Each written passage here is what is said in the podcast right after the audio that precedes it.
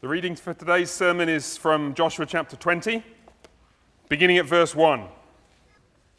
Then the Lord said to Joshua, Say to the people of Israel, Appoint the cities of refuge of which I spoke to you through Moses, that the manslayer who strikes any person without intent or unknowingly may flee there.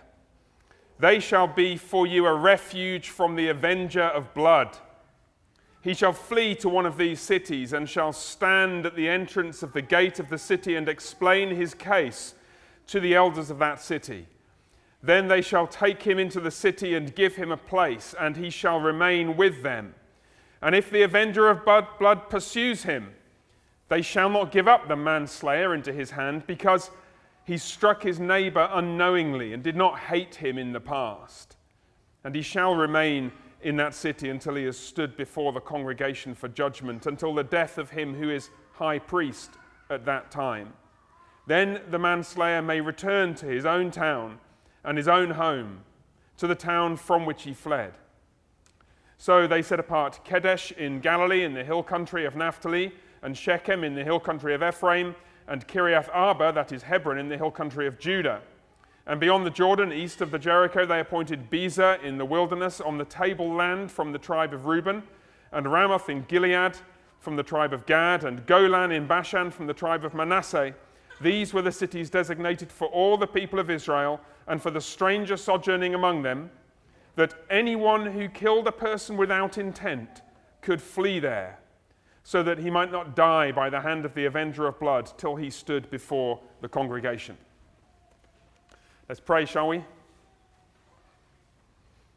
Merciful and gracious God, we come before you once again, humbled, though scarcely enough to be called your children, and grateful that you have spoken to us, not leaving us in the dark, but have opened wide your mouth just as you opened wide your arms to welcome us in the Lord Jesus Christ. So speak by that word, we pray that living word, our Lord Jesus, about whom these written words testify, that we might be conformed into his likeness by the grace of the Spirit who dwells within us.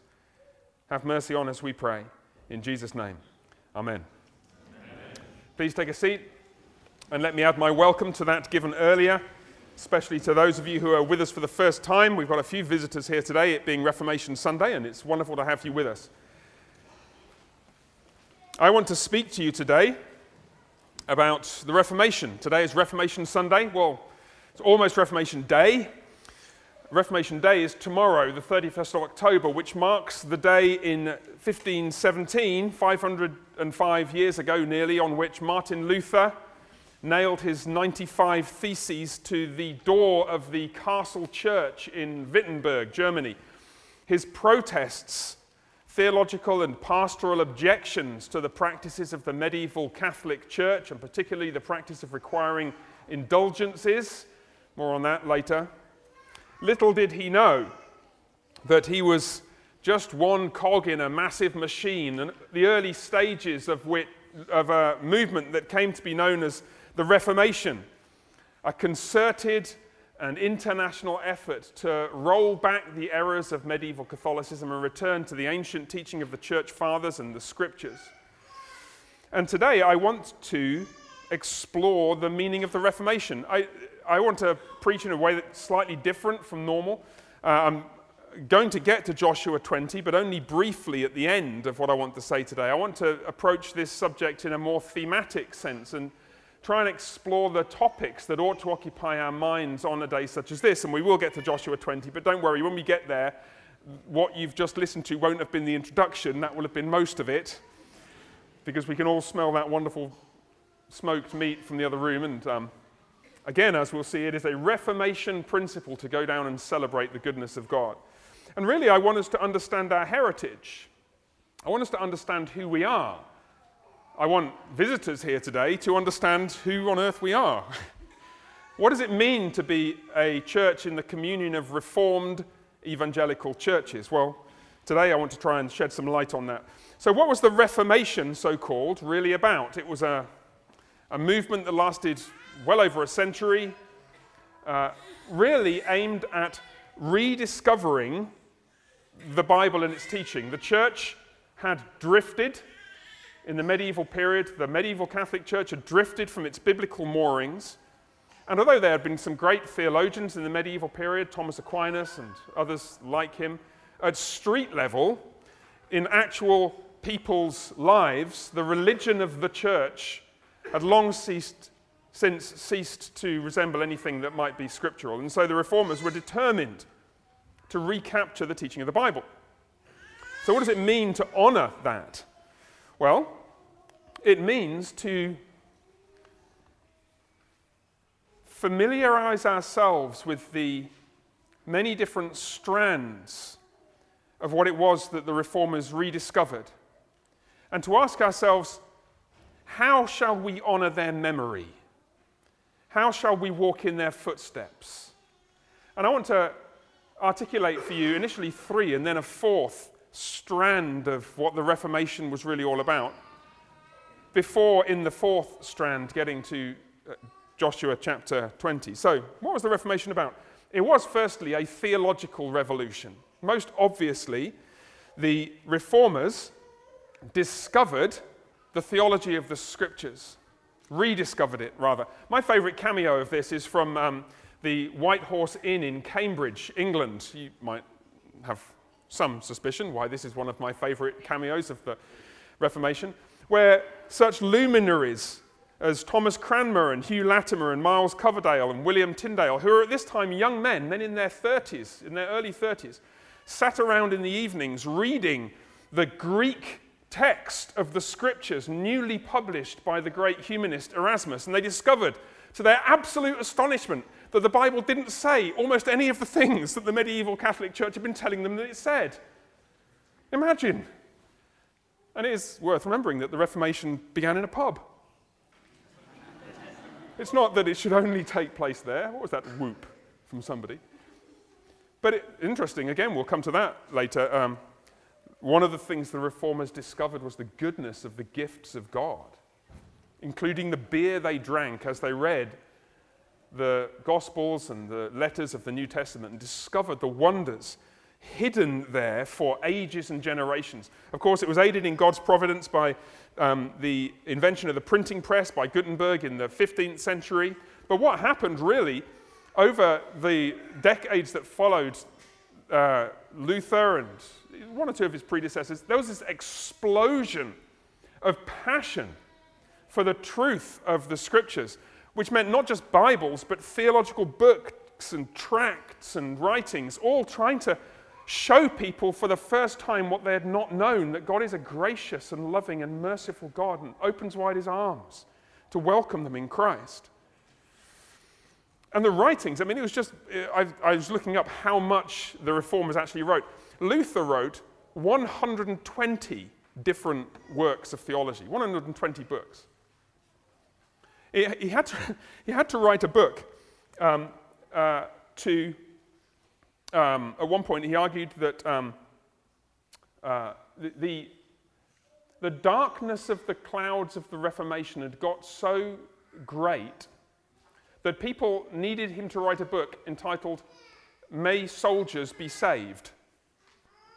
Such was the confusion. We'll come to that in a few minutes' time. Um, Luther translated the Bible into German. You know, he did it. It took him 11 weeks to translate the entire Bible, the, the entire New Testament into German. I'm, I'm, thinking about this for some of you Greek students. I did some maths, some of you high school students. Um, that's about, um, I think it's 1,800 words a day. I don't know what your homework is normally. Um, you know, you get like somebody gives you like one sentence and you take about an hour over it, and Luther translated the entire New Testament in less than three months. And he went on and on and on because people needed to know. For the first time in history, people, people had access to the scriptures and to the truth of God's word for themselves. It produced astonishing changes, cultural changes.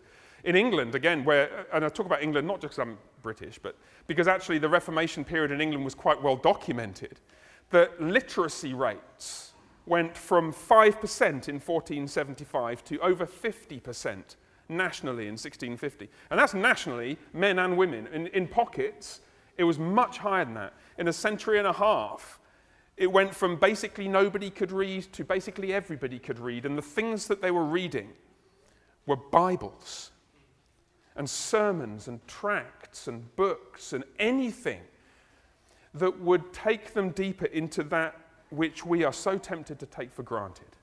Here we are, a few hundred years later, heirs of the reformers, of people who died for this stuff. And we carry in our hands treasures of which they dared not dream. So, how do we honor the spirit of the Reformation? Well, isn't it obvious? The first way to honor the spirit of the Reformation is to plunge into these riches, to find the God who is and was during the Reformation period hidden there and is now for us to be discovered. I put out a, a, Bible reading survey, didn't I, a, few, a couple of weeks ago. I wanted, I wanted to get to grips with what your Bible reading habits are. I made it anonymous because the point wasn't to name and shame anybody, but I wanted Pastor Neil and myself to, to know how we can help and encourage you. I was actually really encouraged. Uh, it was uh, almost 100 um, adults have responded to the survey, and that's a good proportion of the adults who are members of the congregation, because we've got so many kids, you know, 300 people, but it's about, only about 100 and something adults. And it's been really encouraging to see how uh, you are devoted to the Word of God, assuming you're telling the truth. I mean, and, and, at the same time, it's been really uh, uh, helpful and encouraging to, uh, to discover, you know, there's some, some folks who are struggling with this, you know. Uh, once or twice a week, five minutes of Bible is not, you know, you're not going to discover the grace of God like that. A church that wants to discover the grace of God needs to be a church that's soaked in the Word. So um, there'll be some follow up and some resources to try and help you all from wherever you are to grow in your understanding and your love for the Scriptures in your own reading. Because it was a theological revolution that took place. Second, the Reformation was a liturgical revolution. I've spoken about this um, once or twice before, but I want to talk about it in a bit more detail. At street level, immediately in places like England, and actually to a lesser extent or different ways in Germany and France, the experience of worshipping God on the Lord's Day was utterly transformed, in some places almost overnight, by the Reformation. In the medieval church, basically, you, it was a kind of bizarre spectacle, and spectacle is really what it is, because you guys didn't come to participate.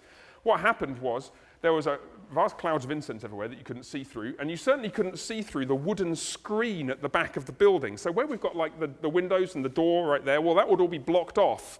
And Pastor Neil and I would do our business over here in Latin, looking that way, and you guys would come and you'd kind of peer through little holes in the so-called rood screen, not R-U-D-E, it's R-O-O-D, rood screen.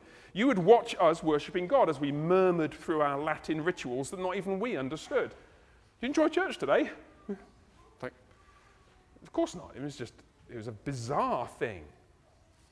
In the Reformation, all that changed, and in places where it's well documented, in England it was well documented, and of course, remember the people who settled in America were settling because they wanted to continue the Reformation that had started so wonderfully in England. Uh, in 1549, with the publication of um, one of the books of common prayer, there are a whole b- bunch of different editions, but the book of common prayer in 1549, basically overnight, it changed what you did.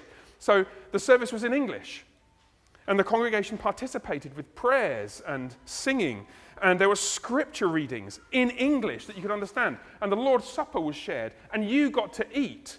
And the priest had to preach a sermon. Now, that posed some problems because all these priests, who, most, some of them weren't even converted, so uh, Thomas Cranmer, when he became Archbishop, he's faced with this problem of like, how do I get there to be sermons in the churches when the, the preachers are so useless? And so he wrote a bunch of sermons. He just wrote these books of homilies, so called. And he said, look, read this, bunch of useless priests, until we can train some more, basically. And so he started off these theological training initiatives, and in the meantime, you loser medieval Catholics, so do what you're told, do it in English, and read this out. So I thought, I bet, I, I bet um, Cranmer's never preached from this pulpit. So I thought, until now, have you ever heard any of Cranmer's homilies? Let me read you it. They're quite long, but don't worry, I'm only going to read a short extract from the conclusion of the third homily on the salvation of mankind. Now imagine, all you've ever known is coming to a place that you're frightened of but you're more frightened to stay away from because of purgatory and all that kind of horrible stuff that your grandparents are in, you think, wrongly, and therefore you're doing whatever it takes to pray to get them out of those torments, and you come to church and you hate it and you're frightened of it, and suddenly you've got a guy standing up saying, Therefore, to conclude, considering the infinite benefits of God who hath given us his own Son to suffer most shameful and painful death for our offenses, to the intent to justify us and to restore us to life everlasting, so making us also his dear children, brethren unto his only Son and Saviour, our Saviour Jesus Christ, and heirs forever with him of his eternal kingdom of heaven. You'd have been like, what in the world is this? And the answer, of course, is it's Jesus for you. It would have been a complete revolution in your experience of life and worship as a Christian. So, how do we embrace and honor the spirit of the Reformation? Well, I'm always tremendously encouraged. Some of you guys who sit there at the back should come and sit in the front sometimes. And just to, don't all do it at once because it would be awkward for all kinds of reasons. And, but at the end of the hymns, don't say amen, just listen. Occasionally, I, I allow myself to do that. If we all did it all the time, it would be, it would be um, well, we wouldn't get an amen, would we? but what we get is an amen. If I was Garrett Craw, I'd say, Can I get an amen? amen. Well, that's pathetic. You know, that's first week after the Reformation. But it's just wonderful. Honestly, it's lovely. And I hope, I mean, and uh, visitors, those of you who are here like just for the first time today, we're not putting this on for you. It's one of the things that my family and I really were struck by when we came to visit you all in 2018 and we were considering the move here and all the implications of that. We never had any thoughts, yeah, they're not really very enthusiastic about worship, are they? It's, it's a wonderful thing. But actually, it goes further than that because this is why the reformers and their Puritan successors over the 16th and 17th centuries were so passionate about not just worship, but the whole of the Lord's Day. We can get the Lord's Day so wrong, you know we can start thinking of the Lord's Day as so Sunday is the day when I'm basically not allowed to do a bunch of stuff that I like doing. and so we think of it as a you know, sort of divine bunch of restrictions. You know, Dominical killjoy Jesus tells us all the things that we must not enjoy when we gather to worship him and then go home or go to the fellowship hall afterwards. And it's a shame because that's actually not how the Puritans and the Reformers thought of the Sabbath at all. They called it the Sabbath most, most of the time. I think it's better called the Lord's Day. The Sabbath normally refers to the Jewish Saturday. Better off calling it the Lord's Day. The Puritans called the Lord's Day the market day for the soul. Now, to understand what that means, you've got to understand a little bit about late medieval Europe. Market day was the best day of the week or of the month. It was the day when there was new things to do and exciting things to see in your normally boring and turgid and slightly damp because it's always raining and foggy and misty village in northern Germany somewhere. Market day was the day that all the kids looked forward to. It would be the day where there'd be things to buy and fresh fruit and vegetables if your dad had the money to buy it, and occasionally treats and games and all kinds of fun things that you could do because the fair would come into town with the market. And so the market day was the day of excitement and celebration and rejoicing. And the, the Puritans searching around for an image to convey to their congregations, like, what is the Lord's Day all about? It's like, well, it's the market day for the soul. Not meaning the kind of disembodied spirit soul. Market day for the whole of the human person. Market day for all of us, body and soul, in our relationship with God and with His people. It's a, yeah, so, so you cease from work. Like, obviously, you're going to, obviously, you're not going to do your shopping on the Lord's Day. Obviously, you're not going to be uh, going to Starbucks on the Lord's Day, because why would you want to make somebody else work as well? But the reason you're doing it is so that you're clearing space, so that you can fill this day with the goodness for which it's designed. Confession, confession to make here. Pastor Neil and I were planning, or talking about planning the Reformation celebration a few weeks ago.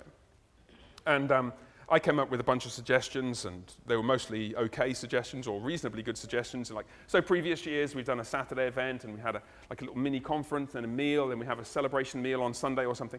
And Pastor Neil, it's like he sees things so clearly. it's really funny. He said, "Yeah, it is supposed to be a Reformation celebration."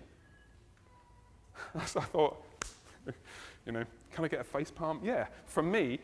and so he's, I, I, we started, he got all this stuff from his study. And, well, here's all the stuff we've done in previous years. And I noticed it's all celebration, rejoicing, celebration, uh, activities that are enjoyable, having a celebratory meal together, spending time together. Now, it's not that teaching is a bad idea. I mean, the Puritans thought that a two hour sermon was a bit cheap, and really they'd been sold short. So I'm planning to remedy that in the coming year. We, but, but, what, but at the same time, they, they were rejoicing in the goodness of the living God. So, so this is why I'm saying all this. When we conclude our worship here and we go down to the fellowship hall, that's not something disconnected from our identity as a church. That's what Reformed Christians do. All that smoked brisket, all those wonderful roasted vegetables, and some of you carrying, like, even the salads looked amazing. Sorry, I know salad is amazing. Personally, I'm a guy, so brisket and meat and stuff. But, but, but that's part of what it means to be an heir of the Reformation. And so, genuinely, like some of you are visiting today and you're thinking, oh, I'm not really sure about this, please uh, give us a chance. Give us a chance to show you how much we are grateful for the living God and his kindness to us, and how much we're thrilled to be able to share with you some of the blessings he's given us. So stick around. Just grab, even if you can't stick around for long, stick around for half an hour, grab a pile of smoked meat and take it home with you. Better off stay with us and eat. So it was a liturgical transformation, transformation in people's Christian lives. But then it wasn't just Sunday that was transformed. The whole of the rest of the week was transformed because the Reformation was, thirdly, a vocational revolution. Again, I've talked about this before in lots of different contexts, especially with the men in relation to the, the doctrine of vocation and their work. But I want to tell everybody, when you ought to understand what's changed about how you should think of your Monday through Friday or Monday through Saturday labour with the opening of the church's eyes in the 16th and 17th centuries. Before the Reformation, basically, there were holy callings and then there were unholy callings. Holy callings, monk, priest, possibly nun. Unholy callings, everything else. Blacksmith, shoemaker, housewife, farmer, tanner, weaver, all the, all the things that are kind of the late Middle Age and early modern period equivalent of what all you guys spend your time doing, that's unholy. You know, Pastor Neil and I have a holy calling to, to pray and to be in the Word and to be preaching. But you guys, well, before the Reformation, not preaching and not really being in the Word, but you get the point. But you guys, you know, God, God isn't really interested in what you guys have to say. Now, what that generated was this mistaken notion that in order to be really sold out for Jesus, what you have to do is to stop running your company or stop being a housewife, stop being a housewife and become a nun, um, stop, stop doing your business, compute, computer programming or selling insurance or whatever it is you do, and enter the ministry if you're good enough, which you're probably not. So basically, nothing you do, nothing you could do would ever be adequate. Now, what did the reformers say? They insisted every lawful calling provides a context to serve God. God loves a faithful insurance salesman. Actually, we all love a faithful insurance. No, don't, there are one insurance salesmen here. That wasn't at all aimed at you. It was aimed at all your competition. Um, God loves, God is honored by the faithful service of a mum or a dad or a school teacher or a computer programmer or somebody who fixes roofs on houses. And I've quoted before from Julian Hardyman's interesting and wonderful little book, Glory Days. He, he digs up a bunch of quotes from the reformers. You know, one of the things that um, William Tyndale was burned at the stake for was this quote, There is no work better than another to please God. To pour water, to wash dishes, to be a shoemaker, or to be an apostle is all one. To wash dishes and to preach is all one as touching the deed to please God. He's burned at the stake by the medieval Catholic Church for that, among other things. You can see why the reformers wanted to clear that out of the way. William Perkins, a later English Puritan. The action of a shepherd in keeping sheep is as good a work before God as the action of a judge in giving sentence, or of a magistrate in ruling, or as a minister, the other kind of shepherd, in preaching. And Luther gets in on the act, because Luther always gets in on the act. Um, it looks like a small thing when a maid cooks and cleans and does other housework. Luther is actually, for all his kind of robustiousness and um, forcefulness, he's remarkably pastoral, actually. He, I mean, he had his angry moments and he had his actual, actually regrettable moments theologically. But he's actually remarkably pastoral because he knows that it looks like a small thing when a maid cooks, doesn't it? It looks like a small thing in our culture when a mum says, Well, I'm not going to go and pursue the career for which I did my degree because what I really always wanted to do anyway was to be a mum. And here I have this precious little thing, these little bouncy things bouncing on your lap. This is more precious. And it looks like a small thing. And Luther's like, yes, it does look like a small thing. But because God's command is there, even such small work must be praised as a service of God far surpassing the holiness and asceticism of all monks and nuns.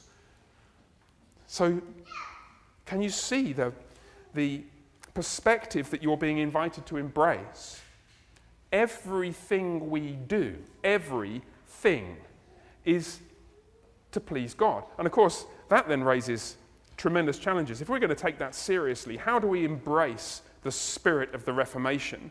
If your housework and child rearing and diaper changing and selling insurance and selling secondhand cars and computer programming and building and everything else, if that is all to be done to honor God and God is looking expectantly on the sacrifice, the living sacrifice of your life, well, how you're to do it, and can you imagine the moment when they were uh, in the White Horse Inn and Cranmer and Latimer and so on, they turn to Colossians chapter 3 and they discover it says, Slaves, it doesn't say, there's nothing you could ever do to please God because you're not a monk or a nun or a priest or a bishop. Slaves, obey in everything those who are your earthly masters, not by way of eye service, wonderful literal rendering of the Greek, not just because your boss's eye is on you as a man pleaser, but with sincerity of heart, fearing the Lord. Whatever you do, work heartily, as for the Lord and not for men. So, how do you honor the spirit of the Reformation? You, you leap out of bed on Monday morning. There's, there's nothing that can hold you back. You're so filled with this blazing passion to sell insurance? Yes. To honor the living God who accepts as a sacrifice of praise from your hands that work which He's given you to do. That's how we honor the spirit of the Reformation. We will be more fully reformed when we embrace with that blazing passion everything, all your Latin homework, all of it, and your math homework, and especially your theology homework for me, okay? But not really, especially your theology homework, because your math homework and your physics homework and your geography essay and your history presentation and everything you're doing, you teenagers, everything is an opportunity for us to honor the living God who accepts those things as sacrifices pleasing to him. Now, all of that, theological revolution, revolution in church, revolution out there in the world, all contributed to one final aspect of the revolution that was the Reformation. I want to spend the rest of our time on this. This is where we're going to get to Joshua 20 in a couple of minutes. I don't think this is emphasized nearly enough. But the Reformation was a transformation of personal Christian experience. Personal experience of relationship with God. Our relationships, I'm afraid to say, are so distorted by our own misperceptions of them, and particularly our own misperceptions of ourselves. And so it was in the relationship, quote unquote, that people had with God in the medieval period, which was to say, not really any relationship at all. And what the Reformation brought to light was the triumph of grace. That is to say, the, a, a tidal wave of assurance that God reaches out his arms to you and welcomes and accepts you, sinner that you are, because he's kind and merciful and he loves you and he wants to welcome you. And the experience of living through that period would have been. I, I was going to read Luther's account of his conversion, but I ran out of. Well, maybe I haven't run out of time, but I've left my notes upstairs, so I thought I would have run out of time. But read Luther's account of his conversion. You find it online somewhere. Use the internet for something useful. It's just unbelievable when you discover that's what one man went through, been trying everything to placate an angry God and then he discovered what in Romans 1 it means by the righteousness of God being revealed. It doesn't mean that God's righteous demand is revealed and smashed over the head like a sledgehammer. It's the righteousness of God is his saving grace. Those who by faith are righteous shall live, he discovered, which is what it said all along, had only his eyes been open to it. And the most egregious consequences of this were that the Christian life before the Reformation was a miserable experience of guilt and fear, which was fostered by the medieval Catholic rituals of penance and indulgences and confession, and a whole pile of other extra biblical rituals. You all know about indulgences? So basically, what this is a great idea if you're trying to raise money to build a massive church in Rome. What you do is you say that all your relatives who've died are in the fires of purgatory and they could remain there for thousands of years. But if you just pay me some money, then I can give you this document, which is a letter from the Pope, which guarantees that your poor late grandfather will be released from purgatory immediately and enter paradise. That's exactly what Johannes Tetzel did all over northern Germany. He was raising money for St. Peter's Basilica in Rome and also to pay off his boss's debts, which is just, you just corruption of the medieval Catholic Church has to be read about to be believed.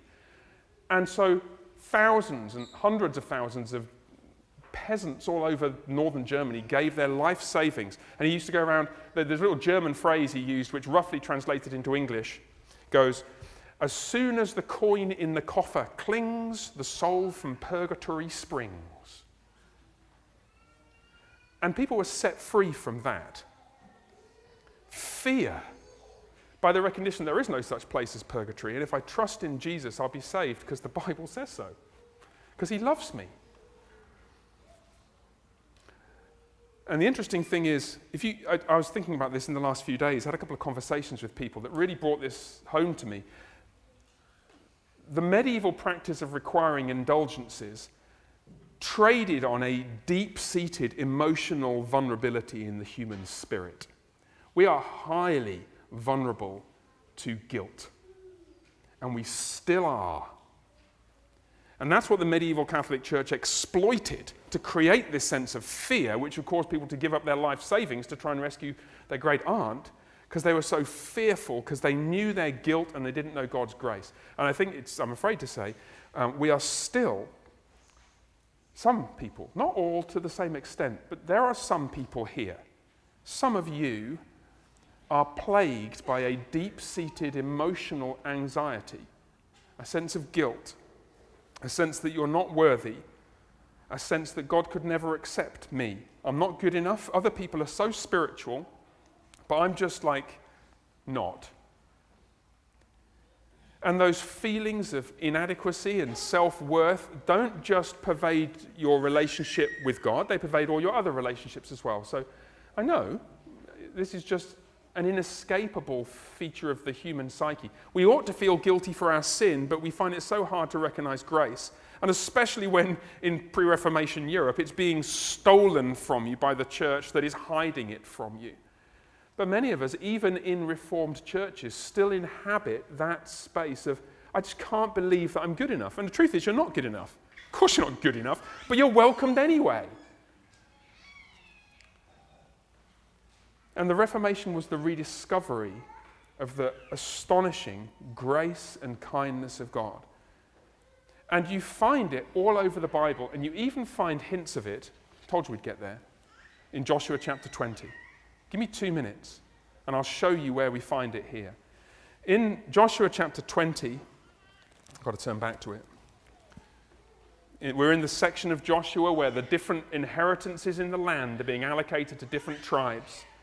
And here you find some specific cities being identified for a particular purpose the so called cities of refuge. Look with me at verse 1. The Lord said to Joshua, Say to the people of Israel, appoint the cities of refuge of which I spoke to you through Moses. What's the city of refuge for? Well, that the manslayer who strikes any person without intent or unknowingly may flee there. They shall be for you a refuge from the avenger of blood. Now, just I need to explain what's going on here.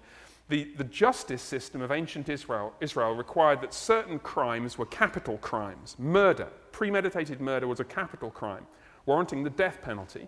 And the person who would be appointed to carry out the sentence was a close relative, here described as the avenger of blood. It's elsewhere described as a kinsman redeemer. There's a whole bunch of complexity in the background there. But basically, that person would carry out the sentence against a murderer. But there were some offences that were not capital offences. Certainly not everything was a capital crime. And one of them, chapter 20, verse 3, is accidental killing. Now, there are many ways in which this could have arisen. Deuteronomy 19 gives an example. If you're chopping down a tree and the axe head flies off and hits your co worker and, and he dies, like the tragedy of that situation. But that's not, that's not deliberate, that's accidental, that's without intent. So that you, if, if that happens to you, I mean, you might feel absolutely terrible. Can you imagine? even inadvertently causing an accident like that, you would be racked with guilt and you would be racked with fear that the kinsman redeemer might take advantage of this and in his anger come after you and execute you.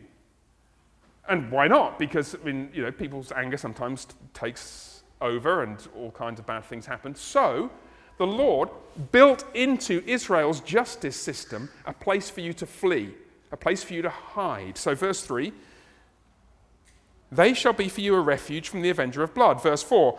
So, what you do, if, if imagine something like that's happened, what you do, verse 4, you go to one of the cities and you stand at the entrance of the gate of the city and you explain your case to the elders. And they're like, okay, so this was an accident. Yes, it was. Okay, well, then in that case, come in and you remain there. And if the avenger of blood comes, well, where is he? Where's the one who killed my brother?